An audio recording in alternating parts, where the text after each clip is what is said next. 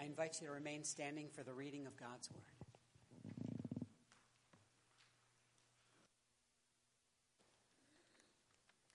1 Corinthians 15 begins the longest teaching on the resurrection of the dead in the Bible. Without the resurrection, the good news is not the good news. As we look to the reading of God's Word, if you would please join me in prayer. Our Father, majesty unbounded, worthy of all worship, you, Christ, are the King of glory, the eternal Son of the Father. And you, Holy Spirit, advocate and guide, we praise you and declare your great worth, our triune God. And from your word today, we ask that you would reveal to us your truth for our lives, that your truth would conquer our anxious hearts. And this we pray through Christ our Lord. Amen. Beginning in verse 1.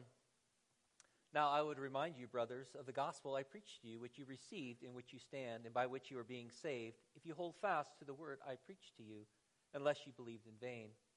For I delivered to you as of first importance what I also received that Christ died for our sins in accordance with the Scriptures, that he was buried, that he was raised on the third day in accordance with the Scriptures, and that he appeared to Cephas, then to the twelve. Then he appeared to more than 500 brothers at one time, most of whom are still alive though some have fallen asleep. Then he appeared to James, then to all the apostles. Last of all, as the one untimely born, he appeared also to me. For I am the least of the apostles, unworthy to be called an apostle, because I persecuted the church of God. But by the grace of God I am what I am, and his grace towards me was not in vain. On the contrary, I worked harder than any of them, though it was not I, but the grace of God that is within me.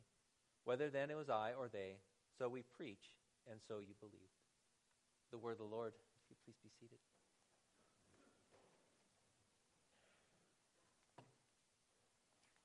We live in a time when the basic facts of history are easily questioned with slick social media presentations, internet videos, blogs, and the like.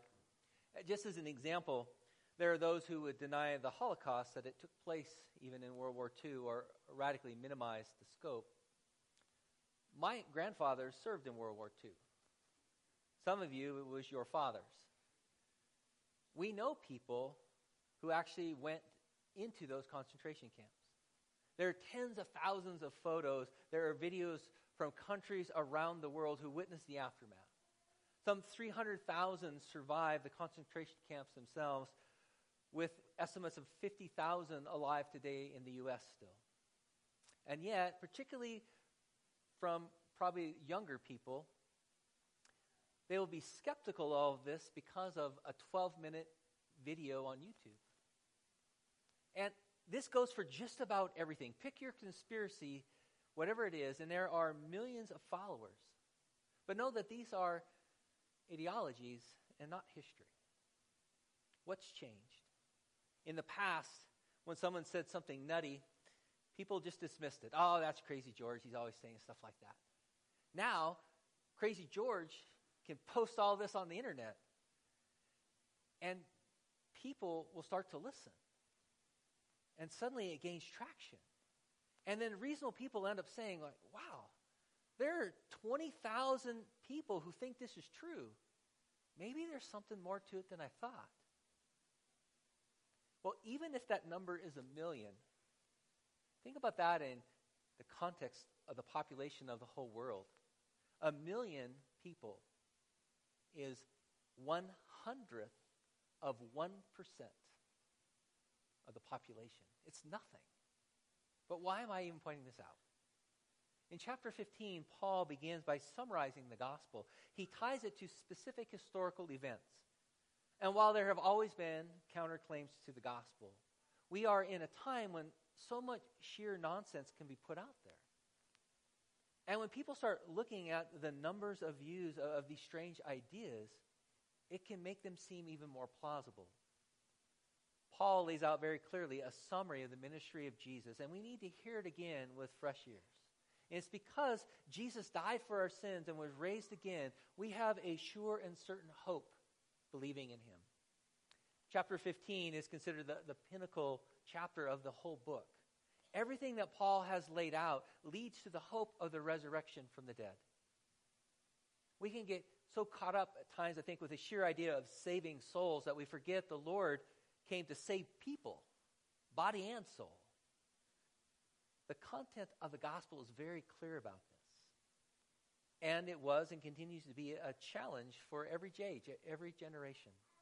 Well, looking then at the content of the gospel, Paul begins, he goes, I would remind you, brothers, of the gospel. That word, every time you hear that, probably a good idea to just insert the words good news, because that's what it means. I think sometimes our English word gospel can actually obscure the meaning because it no longer carries that definition. Gospel means good news. The Greek word for good news comes into the English with our word evangelize. It's, it's a direct word, means the good message, telling the good message, because it's good news. And that's what Paul is saying. He says, I preach to you. I told you the good news, which you received, in which you stand, and by which you are being saved. And then he adds, if you hold fast to the word I preach to you. The content, when he's saying the word, he's saying the content I preach to you unless you believed in vain.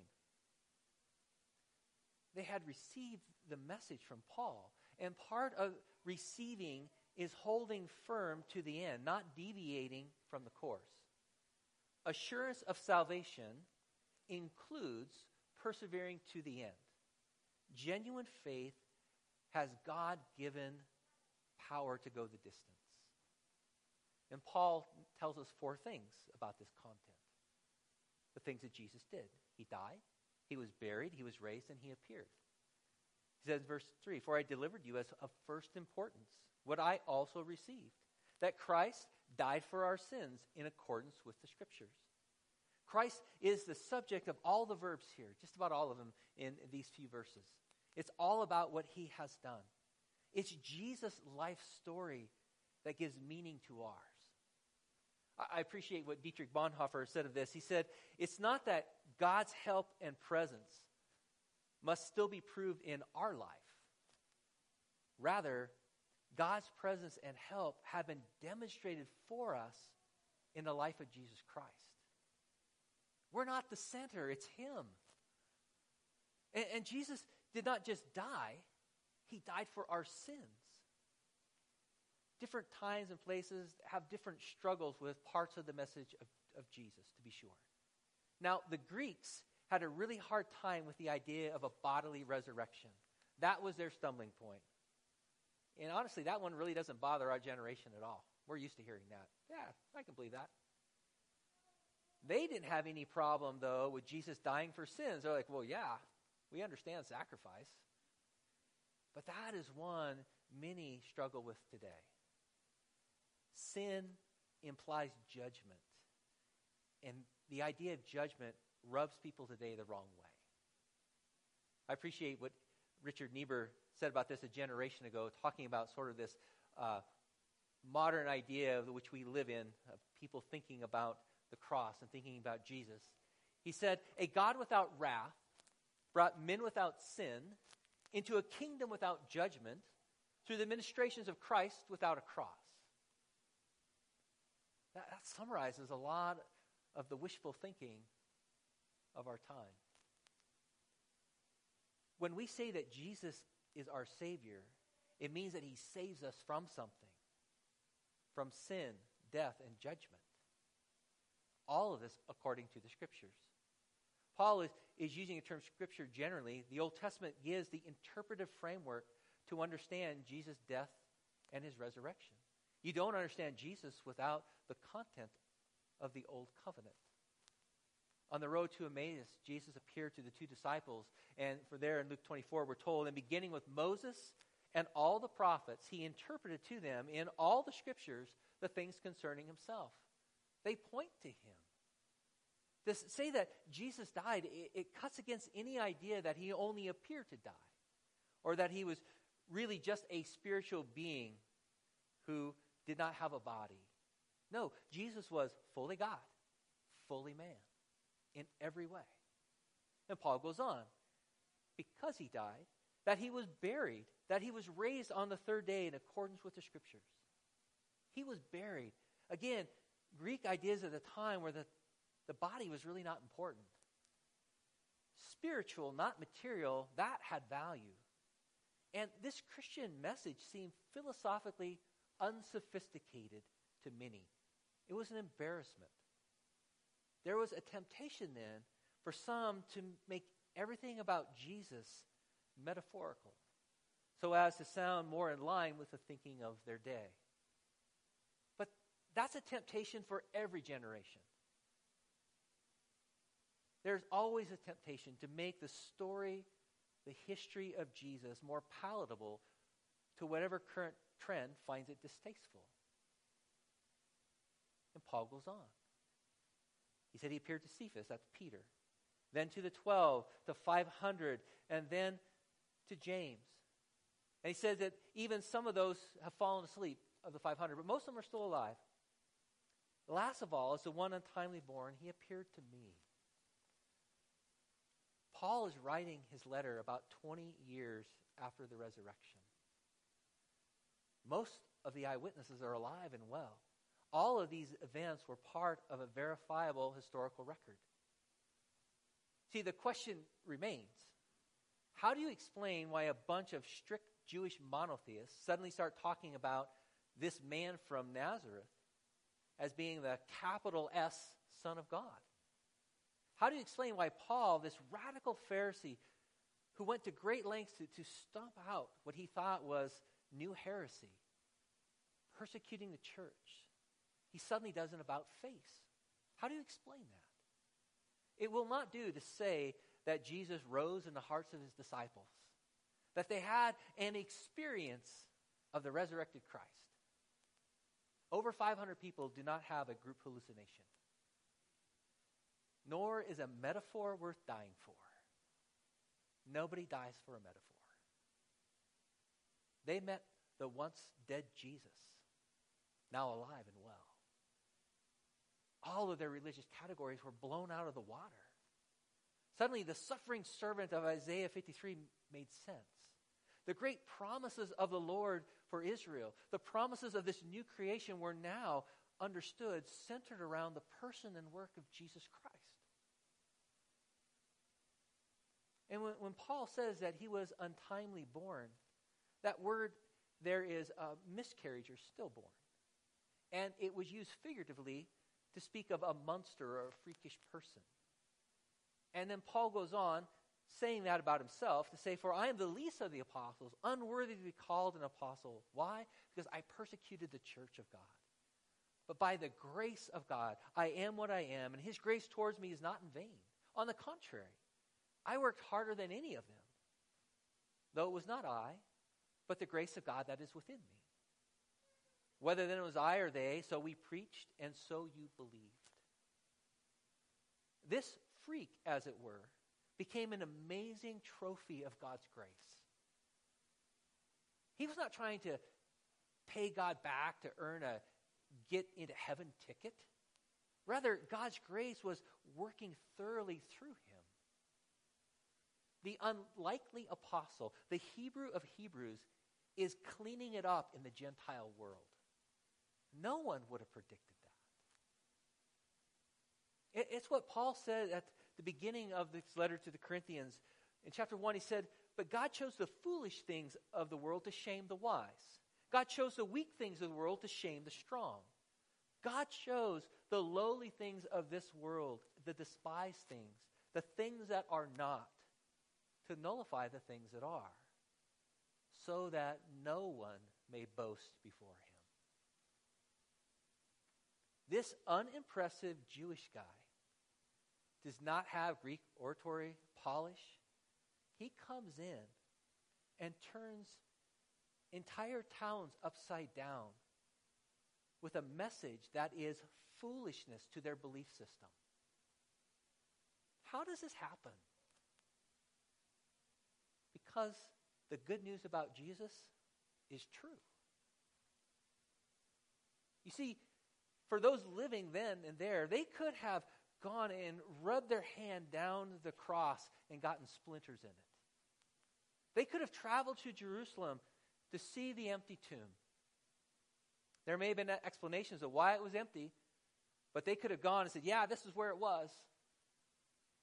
They could have met eyewitnesses who had been healed by Jesus, eyewitnesses who actually saw him die and then saw him after he was raised from the dead. The content of the good news is true. It, it's a history that at this time was verifiable. And that changes everything. And of course, the challenges that they faced, we still face. There's always challenges of this content. The gospel brings with it these struggles. We are living in the time between the times, after the resurrection of Jesus, before his second coming. There are no eyewitnesses for us to check. Our inbox can be filled with links of counterclaims and rebuttals to these events. There are even now a whole host of things where they, they call it deconversions. You can type that word in, you'll get tons of them. They're deconversion stories from ex Christians who want you and I to dismiss the claims of Christianity, to debunk the content of the good news. Some of them are funny, some of them are engaging, some are, are hip and cool and, and very contemporary. Many, not all, many simply do not want to live under the sexual ethics of the Bible. If I can debunk Jesus, then I don't have to listen to the Bible and I can do whatever I want. To be sure, some have no problem with Jesus as long as they can strip him from history, from the rest of Scriptures. Then Jesus can be fashioned and shaped into whatever image they want him to be. But Paul doesn't let us do that. Some of the Corinthians are trying to do that. Take away the bodily resurrection stuff and take away all that Jewish fulfillment stuff. And then let us have this Jesus. Paul's like, no. You received what was handed down directly to you from eyewitnesses. And all of this in accordance with the Scripture, in accordance with the Scriptures. You have seen and heard the content of the good news of Jesus. From those saying, I don't believe in a bodily resurrection, Paul essentially says that's an ideology and not history. Paul confronts them with history. You explain all this history then. How did I and all these other faithful Jews find their way to you Gentiles? We didn't even like you guys. We're still struggling with it. Why are we here? Because we met Jesus, and he's real, and he's risen, and he's glorious.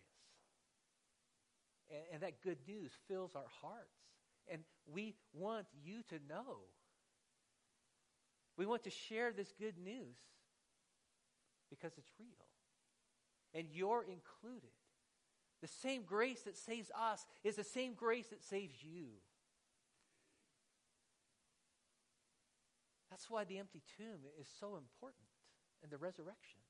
It, it speaks of many things to be sure. But certainly one of them is it proves that the debt of sin has been paid in full. You see, if you are arrested for a crime and you spend time behind bars, how do you know that you've paid your debt to society? They let you out. You're no longer in jail. The wages of sin is death, for all die due to sin. How do I know the debt has been paid? Because Jesus is alive. Jesus is no longer in the tomb. He paid the debt in full, and he is free. He lives. He's not a dead Jesus. And, and yes, you and I have to walk by faith. But we do so with a risen Jesus before us. Our hope is in him. It's not hope in hope, faith in faith. It's hope in Jesus. It's faith in Jesus. He lives. I, am not right with God because of something I've done. I'm justified because of what Jesus has done. His righteousness is counted to me as if I had never sinned. Justification is a free gift of God's grace. Being raised from the dead on the last day is the continued fulfillment of that same gift. You do not make yourself spiritually alive. You don't because you're dead. Certainly you will not will your dead body to come back again after you have died. No one has done so. Justification by grace and the resurrection of the dead are two sides of the same coin. And from chapter 13, love is what is to hold the church together. But love is not just our Christian duty, love is our Christian destiny. It's where we're going. That's why the resurrection matters. Love is not just a duty, it's a destiny. A new community shaped and formed around Jesus' love for us. And Paul tells them and us that we must now live based on what Jesus has done in the past, true. But more than that, we also base how we live now on the future realities that are still to come.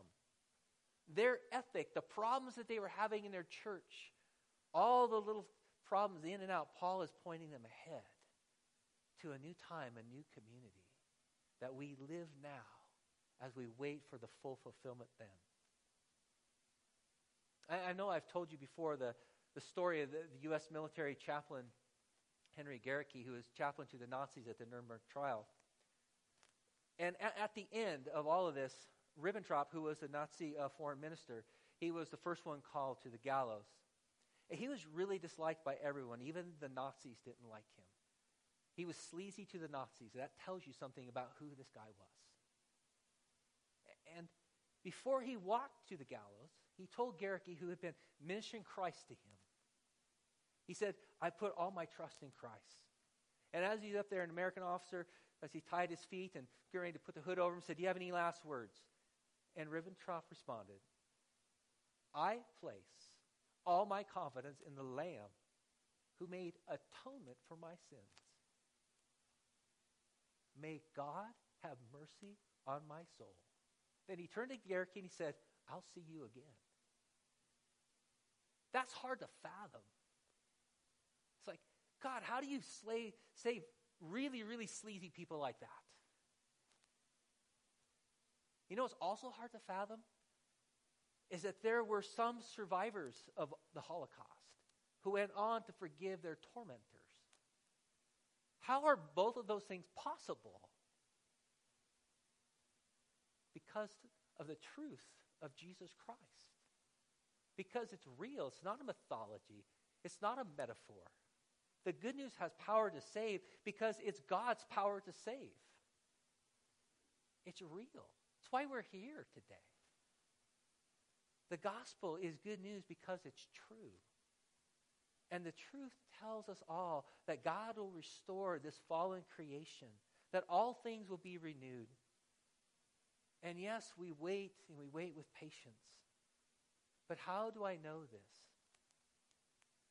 Because Jesus, who died for our sins, who was buried, has been raised again, and he has appeared to many, including you and I. Pray with me. Father, as we come before you, we are so grateful for the power of your good news. Father, for the power of your Holy Spirit that he brings us new life in Jesus. And Lord God, I would pray and ask that you would continue to reveal to us the fullness of all that that means. And, and, Father, if there are any here who do not know the saving work of Jesus, we would ask that you would open blind eyes to see, that you would breathe new life into that which is dead. Father, that the good news of Jesus, by the power of your Spirit, would restore life, even as we wait for the future promise of life after death in you. And this we would ask and pray through Jesus, our mighty risen King.